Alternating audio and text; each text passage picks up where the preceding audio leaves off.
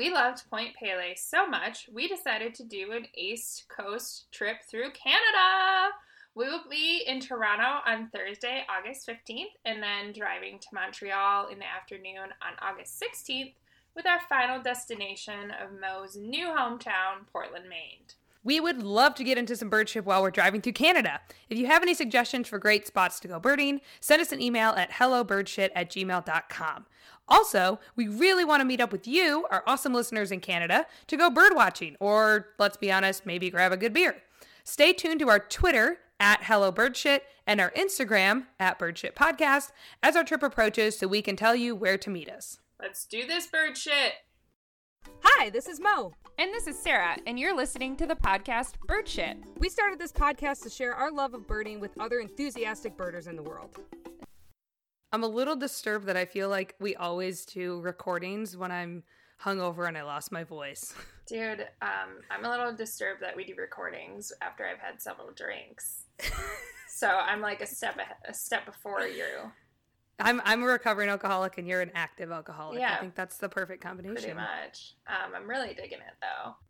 How are you doing? I'm good. You know, I'm about to turn 30 tomorrow. I know you've already reached this milestone, but you know, it's kind of trippy. It plays with your heart, it plays with your mind. I was gonna say if you meant tombstone when you said milestone, then yes, I've been there. Yeah, that's a big one. It's good though. I'd rather, you know, turn 30 than not turn 30. Yeah, I guess that's true. So we were at this festival and like I'm going to buy tickets for drinks and this girl goes, "You, you." And then I'm like, "Oh, what? I'm socially anxious. What do you want?" And then she's like pulls up her sleeve and she has this David Bowie labyrinth tattoo. It was Shut so up. good. Shut up. Was it the one where he's like holding the orb? Uh no, it was more just him. So she just had like a face and a little upper body profile and then she had like a bunch of kind of like labyrinth design around it. It was really cool.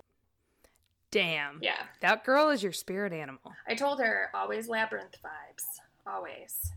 Which Always means labyrinth. Cry, kind of creepy though, because it's about like kidnapping a child. But No, no, no, no. I mean, there's a lot of there's a lot of kidnapping movies that somehow like yeah, they shouldn't be I mean, maybe that's why we all have like that like weird complex fantasy, right, of like a stranger breaking into your house and like uh it's probably because of Labyrinth. Okay, Mo, I'm gonna just rewind a little. Fantasy is that like sexual fantasy for you? Yeah, that's Oh, like a thing. It is. It is. It is. Yeah. It definitely is. I'm not saying it's mine. I'm Oh. saying like more people have that. We Oh. all is that why we all have that fantasy? yeah, yeah, yeah. I'm generalizing Yeah. here. Yeah, okay, good. I was just making sure. I mean, it's a it's a legit thing, and also the movies like take it and definitely like personified it. Like when it sets up her father as like the like rescuer, it's kind of like a weird sexual daughter father motif in my mind.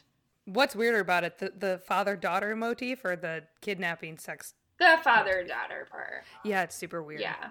When I worked at a video rental store, I was shocked at how many like daughter stepdad pornos were for sale. Dude, I also can't believe you worked at a place that a video store that had the word family in it and it rented those. You could buy them. You could? You could buy them. You can buy any porno you wanted from there. Damn, I didn't know you could buy it. Well, at least the one I went to in Grand Rapids, they used to have this little like saloon door in the back that went to the porn, and I they don't have it anymore. Well, maybe mine doesn't either, because half of it's now a brewery. What? It's a fucking weird thing. The one in Grand Rapids turned into selling uh no weed, but not real weed. What's like the cannabidiol CBD? CBD. Yeah, it's selling CBD now as like a side business. I love that you didn't know CBD, but you knew cannabidiol. Like you. I know. I, like- I couldn't think of the abbreviation for it. oh man, but like that's just so weird because like everyone just knows the abbreviation. Yeah, no, I just know the real name, cannabidiol. It's because it's what they use in research studies. Birds in the news. Birds in the news. Birds, birds, Birds, birds, birds, birds, birds, birds in the news. news. Wait, should we try and record that song or should we just leave the fucked up version? You already know the answer to that. Okay, good. All right, fucked up version it is. So, the big news, and we actually put this on our Instagram the moment I found out about it, which was 15 minutes after it was announced, is that the Mambe. Oh, I actually I learned how to pronounce it correctly. Now I can't remember. I can't remember. I think it's Mam Mambi. Mombi. Like I kept Yeah, I kept wanting to say like Mambi, but it's but it's Mombi. The Mamby on the Beach Music Festival in Chicago has been canceled so that Monty and Rose, the two endangered piping plovers that are nesting at Montrose Beach, can continue kind of doing their thing and raising their little plover family. Three of their four eggs hatched, and so now there are three piping plover chicks running around Montrose Beach in Chicago. The production company that was putting on the festival has actually decided to cancel it. And that's super great news for the birds, but it's also just like kind of super great news in general. Montrose Beach, for those of you who aren't familiar with Chicago, which is probably a lot of people, but anyway, like Montrose Beach is one of those absolute gems of habitat for birds. It's right on Lake Michigan. It's very easy for them to get to when they are migrating. And there's been a lot of conservation efforts that have been done in the last 10 to 15 years to make it such a great habitat for birds. And so many more birds have been coming there and have been attracted to the region as a result of all the conservation. So it's really very cool that now it's being recognized as being this great habitat for birds to the point where this music festival although they say it's circumstances beyond their control, there were other things that they cited besides just the piping plovers. So they did say that the water levels of Lake Michigan are super high. Like there's not a lot of beach along Lake Michigan this year because the water levels in Lake Michigan are super high and so they did lose a large portion of the footprint that they were going to use for the concert, but really these Great Lakes piping plover shorebirds, they're federally protected and you can't really mess with the federal government even if our federal government kind of sucks right now, uh, um, it's protecting the birds in some weird way. So, thank you, the, thank you. Uh, probably like EPA statutes or environmental conservation statutes. Yeah, man. And so there were a lot of community people who sent in letters and signed petition to help cancel the event, um, saying that it would interfere with park accessibility and preservation. And even though the festival did try to work with the Chicago Park District and U.S. Fish and Wildlife Services to find a new location, they really just, I think, decided that it's not a good place to do it anymore. So they're going to be issuing refunds. And I do have to say that the promoter of the concert has really tried to say like look we're here to work with the community. We don't want to be ostracized by it and we want to be good neighbors and everything. It's good for the birds even though probably there are people who are pissed off. I for one am very pro plover. I'm super excited that now they can have the full run of the beach. Yeah with their little baby. Oh my god little babies piping plover babies are so cute. I'm so like enamored with their tiny little baby. It is so freaking cute. You know it's crazy that those birds like unlike other fledglings, these little piping plover chicks like they start feeding themselves within hours of being out of their shells. Like they start like they get up on their little tiny legs and they run around the beach like just starting to feed. That's crazy because normally it takes so much longer for other fledglings to be able to feed on their own. I think ducklings are pretty similar though. I mean, maybe it's a shorebird thing. I don't know. Speaking of which, um, not our birds in the news, but kind of related. I saw three separate moms with ducklings in July, like baby ducklings. So it seems like there's like either their second brood or like a really, really late breeding. Let's look this up.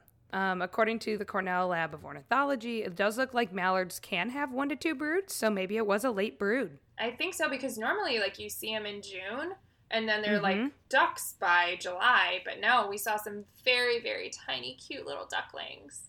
I think seeing those little babies leads into our next story um, that comes from CNN, and it is out of New Zealand. So we're going to talk about the orange fronted parakeet.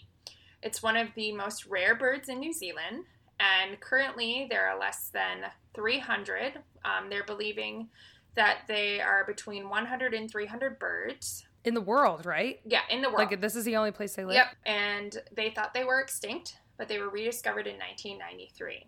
And the reason we're talking about them this year is because they have been getting it on. The tropical beech trees have been producing a lot of mast, which is the botanical name for nuts, seeds, buds, or fruit. And it has been making them go crazy. This has been pretty much an epic season of mating. Staff within the nation's Department of Conservation say they found at least 150 orange fronted parakeets have been born this season alone, and there are 31 new wild parakeet nests, which is three times the number of nests in previous years. So it's really great because they're obviously a really, really dangerous population because their numbers are so low. And it's good to note their numbers uh, could increase even more because the lovemaking continues for several more months. And this is going to be one of the largest breeding seasons and one of the largest mass seasons or fruit seasons in over 40 years. There's been a lot of mating going on, which is great, and some of the parakeet pairs are even on their fifth clutch of eggs, which is insane to think that they're going through five different egg clutches. They don't know why there's been such an increase in seed. Um, it just happens to be seasonally the trees are really doing well. The trees are getting it on. The trees are getting it on with nature. They're feeling themselves, and thus the birds are benefiting. It sounded, it sounded like you were implying tree masturbation there for a second. Yeah, I was, but I guess that's what trees do. No, the trees pollinate each other. Well, there are some trees that can use it, their own pollen. To- self pollination, yeah. That's what I'm going to call masturbating from now on. Uh, I'm self pollinating. oh, I'm just mixing my seed with my own seed. I'm just getting my seeds going. But it is good to note that um, when there is an increase like this, birds may not be the only ones to benefit. Um, the conservation group said they are focusing on protecting the birds because rats and feral cats also benefit from this higher beach mast. They'll be attracted to the food source and they're a potential threat for the birds. So it's always good to remain one step ahead um, but I thought this was a good story. Usually we do a very, very depressing birds in the news. So I thought this was a good happy birds in the news because we're talking about some birds getting a really epic breeding season. And also um, Monty and Rose getting a little privacy to raise their little baby. I'm thinking that our bird sex episode really inspired these parakeets to just start getting it on. Yeah, they listened to it and they were like, man, our cloacas. It was probably all your singing. My Barry, Birdie White singing. Just get everyone going. I have such an alluring voice. Especially when you talk like that.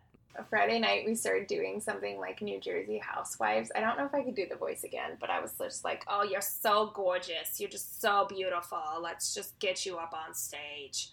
And then I was like, oh, God. Like, who have I become that this is what I like go to is like this is my go to accent. Yeah, it's like your your spirit accent. Oh god, it's really bad. Um, in this episode, we are gonna focus on landscaping and what kind of plants you can plant, plants to plant, to attract the birds that you want to see, or to just help the species that you know you see in your yard thrive. Yeah, this actually came in from a listener. Shout out to Paul in Grand Rapids because Paul's doing some landscaping and he is thinking bird forward, and we are big fans of that. And so we're here to help Paul out and anyone else out. Even though I don't think July is like the best time of year to like plant stuff, it doesn't matter. Prepare yourself for next year. Because the thing is, is once you start liking birds, you just want to be around birds all the time. All the time. all the time. Absolutely all the time. Yeah. Um, any bird, anytime. That's my motto. Our first area we're going to look at are flowers. A lot of us plant them for aesthetics or because we're crazy flower ladies, but flowers are a huge food and nesting resource for birds. While most of us choose what's pretty or easy to grow, or we just buy some Gerber daisies and let them die on the front porch, there are a lot of flowers you can choose that are pretty to humans and birds. According to the Audubon Society, the one thing you should definitely plant is a native plant. They have this great website where you can actually type in your zip code and it will give you some native plants in your area. Um, when I searched my zip code, I got at least 12 pages of native plants that I could plant. I hate saying plants that I could plant, it just sounds so repetitive. I'm going to say flowers that I could put into the ground. You just remove the word plant altogether. Yeah, I'm just getting rid of the word Don't plant. look for one substitute, look for two. if it's repetitive, replace both words. That's always my English writing tip.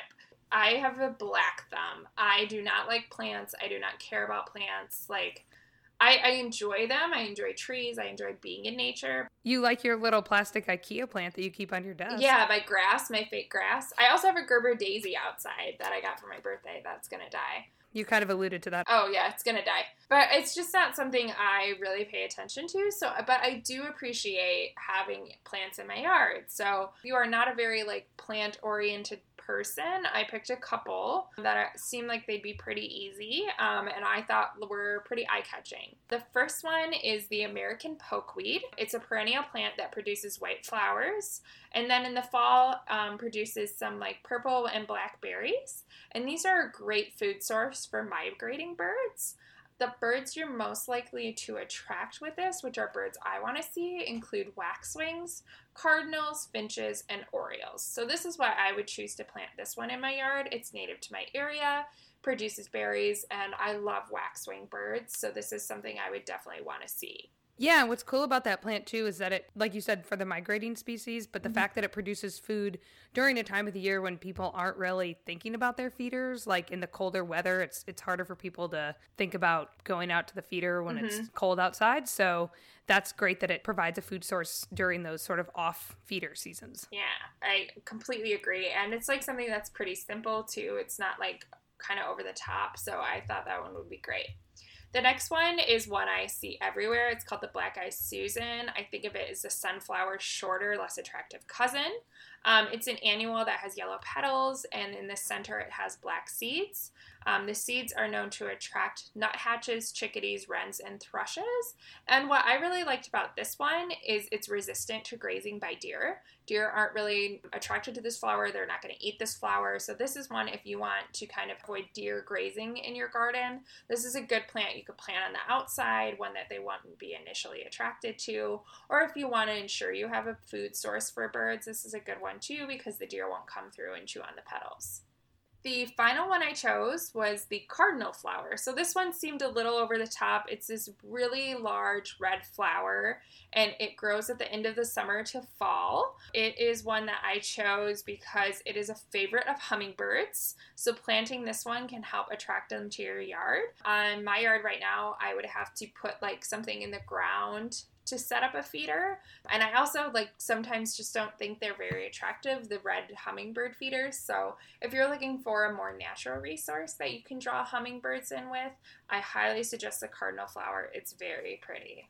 The cardinal flower, I was reading about this too. Apparently, it's named that after Catholic cardinals who wear like those red flowing robes. So, if you have a lot of Catholic guilt, like Sarah and I do, plant the damn plant so that the birds are happy. Plant the damn plants. Yeah, my family is very Irish Catholic on my mom's side. So knowing this, I'm always already like, okay, I have to plant this plant because it'll make it'll make the church happy. I feel like it's the only way my mom's going to forgive me for giving up the Catholic faith for everything you've ever done. for everything I've ever done. Hey, man, forgiveness, that's an important quality. Yeah, just look at this flower I planted for the church. It's great. It's great. So, Sarah mentioned some great plants that are good for attracting a lot of different kinds of birds. But if you're really looking to draw some beautiful tunes to your yard, uh, the National Geographic has this awesome research for which flowers to plant to attract songbirds specifically to your yard. Of course, this is a kind of an obvious one to a lot of people since I think it's the first thing that comes to mind when we're looking at bird feed, even are sunflowers. So, sunflowers, they have seeds that attract a lot of different songbirds. You do have to kind of watch out for squirrels stealing those things because those fuckers, man, every year I'm like, oh, look at my pretty sunflower. And then, like, within days, it's just the head is on the ground and the squirrel has annihilated it. So, if you can somehow keep the squirrels away from your sunflowers, your birds will be very happy. There are two species of sunflowers to consider. There's one that's native to the southwest and central United States, and then there's a different variety that's uh, native to the east, depending on where you live in the U.S. Or keep out look out for which one of those are native to you. Another great plant for songbirds are the purple cone flowers. Those are those really pretty, like pinky purple flowers that have like the sort of spiky cone spot, like right in the middle where like the pollen is. I love them. They're my favorite. Yeah, they're like the quintessential wildflower to Yeah, me. They're so pretty. Like I feel like I'm in a country song whenever I see a field of those.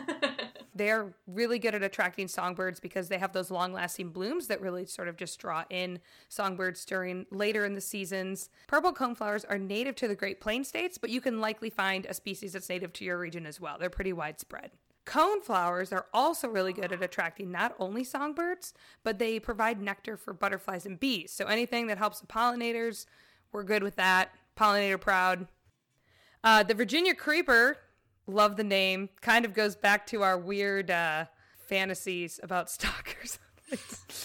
Well, okay, can I just say that I feel like Netflix has like hit the like niche for stalker shows. Like I feel like there's a new one called The Obsession that's about a stalker, I think. And then there was the one about Penn Badgley as a stalker. Like I feel like stalker like Stalker sells. stalk yeah, stalker sells even though it really shouldn't. Like it's a really No, bad shouldn't. Scary shit, man. Yeah, if a guy is following you around, that's like probably not someone you want to date. Well, even if it's not a guy, it could be anybody. Like any stalker under any circumstance is Yeah. just kind of weird. Yeah. Oh, yeah. No, no, no, no, no. Completely agree. It doesn't have to be a gentleman. I was just thinking of that Penn Badgley show. Um. Yeah. No. Don't get into those creeps. Stay away from creepers, but not Virginia creepers. Yeah. The Virginia creeper is an awesome vine that Mo is going to tell us about. These beautiful vines provide a lot of nutrients during the winter for birds, and it's a great source of fruit for them during the non flowering months. This is a really key food source for fruit eating birds such as mockingbirds, nuthatches, woodpeckers, and jays. And it's a good native vine that's also a good resource for nest building, which is something we always like to see in the spring, just like birds flying around picking up garbage to build their beautiful nests with. And you're like, oh, that's cool. There's also a species known as the thicket creeper that's really good in the west if you live in the western United States. But the Virginia creeper is mostly found in the Great Plains and the eastern United States. Okay, so I'm thinking about taking a trip to Virginia and hiking in a national park, and now I don't want to go because all I can think about is like creepers being in the woods. Oh yeah, like um Deliverance or something. Oh, um, Ruined it for you. worst thing to bring up. Yeah, I don't. I think I'm gonna stay away from like Tennessee. So those are some examples of flowers, but if you really need a good bush, you should probably check out the elderberry. This is a versatile plant that has been used to make dye and medicine by people all across the United States, and it's a really showy shrub for the landscape. It has these really beautiful, bright, dark blue fruits, which is, I don't know why we say bright, dark blue, but you know what I'm saying. Um, we typically use these for jams, but they also provide food for a lot of birds within its range, including the brown thrasher. Brown thrashers are dope They are so cool. and red-eyed vireos Ah. and dozens of other birds. I love red-eyed vireos.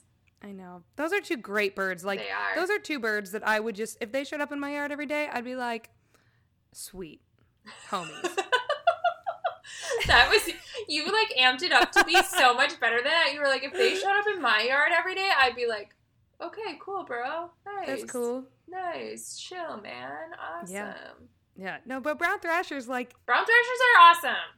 I underestimated the brown thrasher when I first learned about them because I was like, the name makes it sound like a death metal bird. Oh, but then yeah. it's just kind of like a chubby little, you know, happy little thing. It is a death metal thing. We need to make death metal brown thrasher shirts. Dude, I am kind of a metalhead. I'm not gonna lie. Um, No, no, no. No, you're not. Because if you're a metalhead, you don't shy away from it. Like, you can't be kind of a metalhead. You have to be, like, full out fucking metalhead. Okay, so that's like, Like- a, that. No, that's like a true metalhead. Like people fucking get into metal, and I like metal, but it's not the only thing I listen to, and not the only thing. Like I really like Skeletonwitch. They're a good band. I've seen them a couple times, and then I go to like a local metal festival every year. So I can say I'm kind of into metal. Like I'm not buying the magazines, but I know metalheads are the biggest nerds, and I can't call myself a metalhead. I have to say I'm kind of into it because I'm not that nerdy about it. I think that what you actually have to say is, I sometimes listen to metal music. Okay, there we go. As soon as you bring the word metalhead in, people are going to be like, no, you're fucking not. Yeah, okay, good point. I don't want people to think that I'm saying I'm something I'm not, even though that's what everyone does all the time. We're all just faking our existences. Damn, you are a sad, depressing drunk. Okay, so finally, there's another good plant that provides um, flowers during the winter, and it is the staghorn sumac.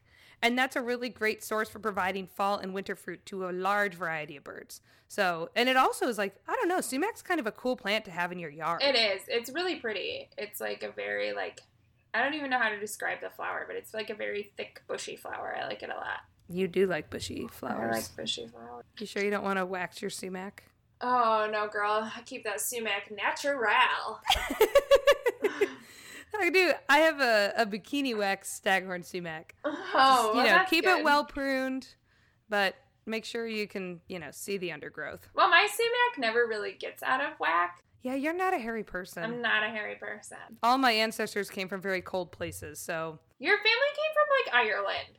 That's where my family's from. and Wales and the Czech Republic. Oh yeah, okay. You got a little colder then. Okay, so now that Mo has given you an exhaustive list of flowers from the National Geographic. An exhaustive list. It's like Oh, six plants. Yep, it's exhaustive. It does cover a lot of ground.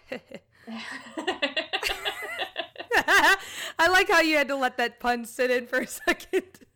I did. I was almost going to speak again, and then I was like, oh, wait, good fun. I'm just going to give a shout out to um, evergreen trees. Evergreens are plants that have their leaves throughout the year. Um, but I just wanted to give a shout out to um, special trees that are like fir and spruce trees because these provide a lot of shelter for birds in the winter months. So they really use these as a resource um, to hide from the snow and wind in the cold winter months. So if you are thinking about adding a tree to your yard, you should consider an evergreen. I know they're a little more bulky. Um, the needles can cause a huge mess, but they are a great resource for food. Man, you really you really sold those evergreens. Like I know. I know they're bulky and I know that they lose their needles and I know that everything gets sticky and sappy, but like you should get one. You should get one because they provide a good place for birds. And speaking of houses, Mo, do you want to talk about some of the housing for birds? Um, I know it's kind of related to attracting them to your yard.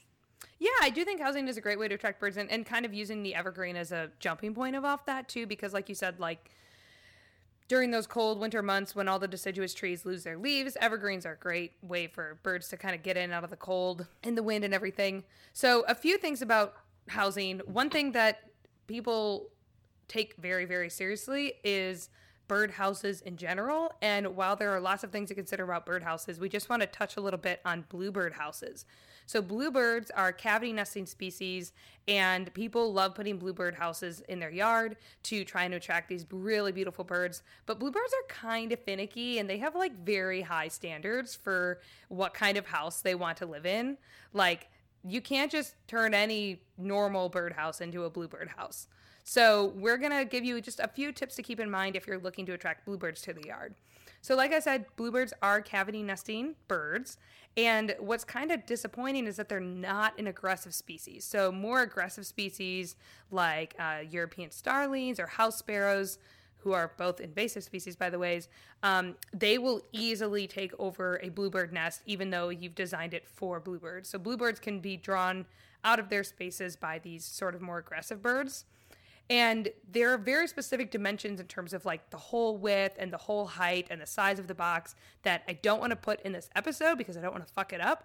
But we'll make sure that these notes are in the podcast notes um, so that if you want to build your own bluebird box to do that. But the most important thing is the habitat to attract the bluebirds. So, having the right habitat is really critical to drawing in these birds specifically. They do really well in open woodlands and at the edge of forests. Uh, golf courses and parks or near pastures are really good examples, or anywhere near farmlands are also really good. They will nest in backyard houses as well, provided there is a sufficient open space for foraging and enough nearby perches to use, since their houses themselves don't actually have perches. You'll want to mount a bluebird box onto a pole roughly four to six feet off the ground in a relatively open area, and the entrance should face a tree or shrub that's about 25 to 100 feet away from the box itself. Damn, these birds are freaking picky. Dude, they are so picky. This is like that bird that would be on House Hunters on HGTV. They would have like a job taking care of guinea pigs and make like $500,000 a week and be like, I can buy whatever house I want, but it has to have uh, three kitchens, six bathtubs, one sink in the laundry room. Dude, I remember watching this one episode and this couple, like, this house was great. I thought this was a great house. And the realtor was like, oh, yeah, it's awesome. Like, it has an attached garage. And they're like, we don't want an attached garage because we don't want the fumes coming in from the garage into our house. And I was like, who doesn't want an attached garage? Like in the middle of winter, an attached garage is the greatest thing that's ever existed. And if they didn't know this, if you run fumes in your garage for a long time and you go in there, you can die. And even if you weren't, like there's literally no fumes that are even going to occur there. Maybe they were running a meth lab. Maybe that's why they need it detached. It's like you pull the car in the garage and turn it off. Like I don't know, maybe they do want the fumes in the house. Maybe she's afraid her husband's gonna sit in her car and just get it over with. That was sad. I'm sorry. maybe I am. I told sad. you, you are a depressing drunk. No, I'm not normally. You know me. I usually I'm like trying to eat candy or like give candy or like open gifts or like talk to people. I'm usually a really nice drunk. Wait. Open gifts? Yeah, you know, like I could be like, oh, look at this cool thing. It would be like a wrapper on the ground, and I'd be like, look at this cool thing. I hope the next time we get drunk, you give me a gift to open. Dude, I will. I have a gift for you. I already showed it to you, that chicken ornament. Yeah, you ruined it. Dude, I was supposed to give it to you two years ago, and then I found it. Uh, okay, going back to our little finicky super anal bluebirds. The good news is with bluebird boxes is that bluebirds will use these as winter roosting spots. So there's no really good time to put out a house. Anytime is good. So put it out, get the birds, knowing that it's there. Try to leave the bluebird box unpainted and choose like a light tan or like a very natural shade. Don't paint it inside or outside or anything like that. And do your best to provide grass clippings or pine needles, twigs, or other kind of nesting materials nearby so that they can use those to build their nest. And make sure to remove any kind of perch that could serve as a handhold for any opportunistic predators that might be in the area. So, uh, cats, especially if you live in a neighborhood, those are super bad for finding their way into places where birds live make sure to kind of keep those things in mind if you're looking to do bluebirds. If you, and just kind of other things to keep in mind too, and I know I just mentioned this, but even if you don't use a bluebird box and you use some other kind of housing for birds, do try to keep it looking as natural as possible because you really don't want to attract those predators. So we know there are some good, funny looking bird houses, and we do love those, like the ones where birds are like coming out of people's noses and stuff. Those are great. But the best birdhouse for a bird is something that's really natural or even like a dead tree or, you know, anything where it, it blends into the landscape a little bit more. If you really love to see bird housing, you can also join Cornell's Lab of Ornithology program called Nest Watch, where you can get certified to monitor nests and report on eggs and hatchlings. And actually, Nest Watch, quick shout out this woman who was on Nest Watch found this white swallow, this white um Albino swallow? albino tree swallow that nested or was you know hatched in her birdhouse that she had and if she hadn't been a part of nest watch then we never would have known about this cool little albino bird like they're super super rare shout out to albino tree swallows of which there's basically one thank you nest watch for all you do Thanks, Nest Watch. wow you sounded so grateful for nest watch Thanks, Nest Watch. I sound like a teen who just opened like clothes on their birthday. Thanks.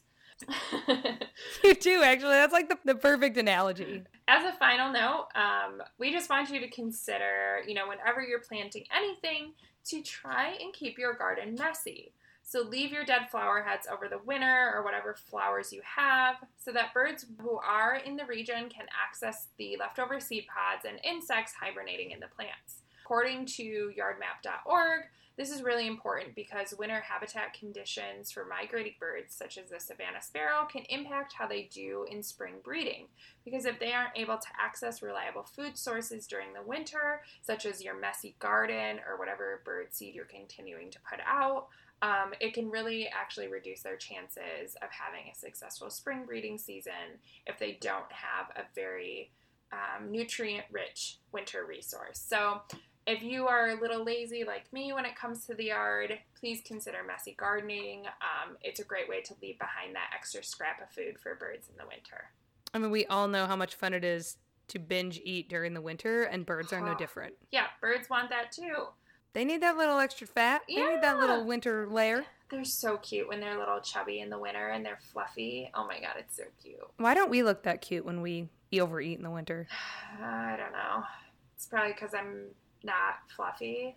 And it's probably because I'm all all I'm eating is guacamole salsa now. And it's probably all I'll eat in the winter too.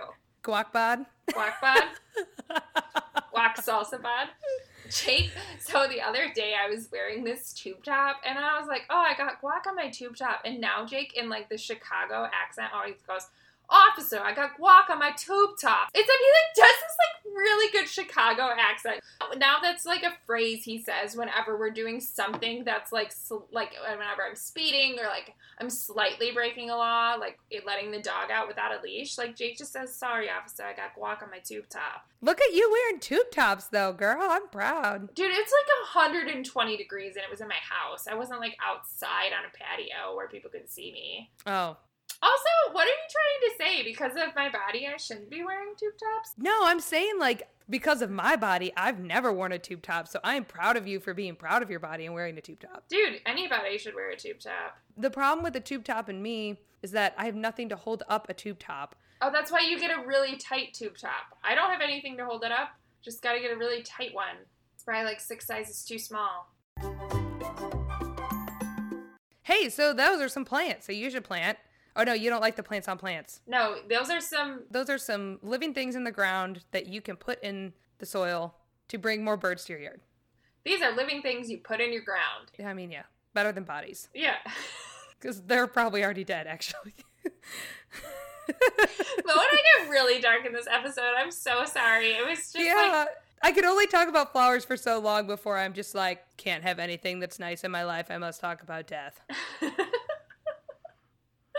so that was our episode about what you can plant to attract more birds to your yard. We are also going to be talking about in a future episode what kind of bird seed you can use to bring birds to your yard if you've already got your landscape nice and set. You're not looking for that, you're looking for a food resource only. We're going to be talking about that in an upcoming episode. Um, as always, uh, reach out to us with any questions, comments on episodes at hellobirdshit.com or dot gmail at gmail.com. Why did I say dot com like it was a website? Hello Hellobirdshit at gmail.com. Uh, yep, that's it. And we look forward to hearing from everyone. I hope this episode made you feel really sad because that's what it made us feel. And if, if you are so sad that you want to know more about how to get these wonderful plants to your yard, we'll make sure to put the reference to the Audubon database that you can enter your zip code. That'll be in the podcast notes, as well as the National Geographic article that is more broader plants that you can use with specific species relative to your native region. And yeah, follow us on Instagram. And in the meantime, keep your eyes to the skies.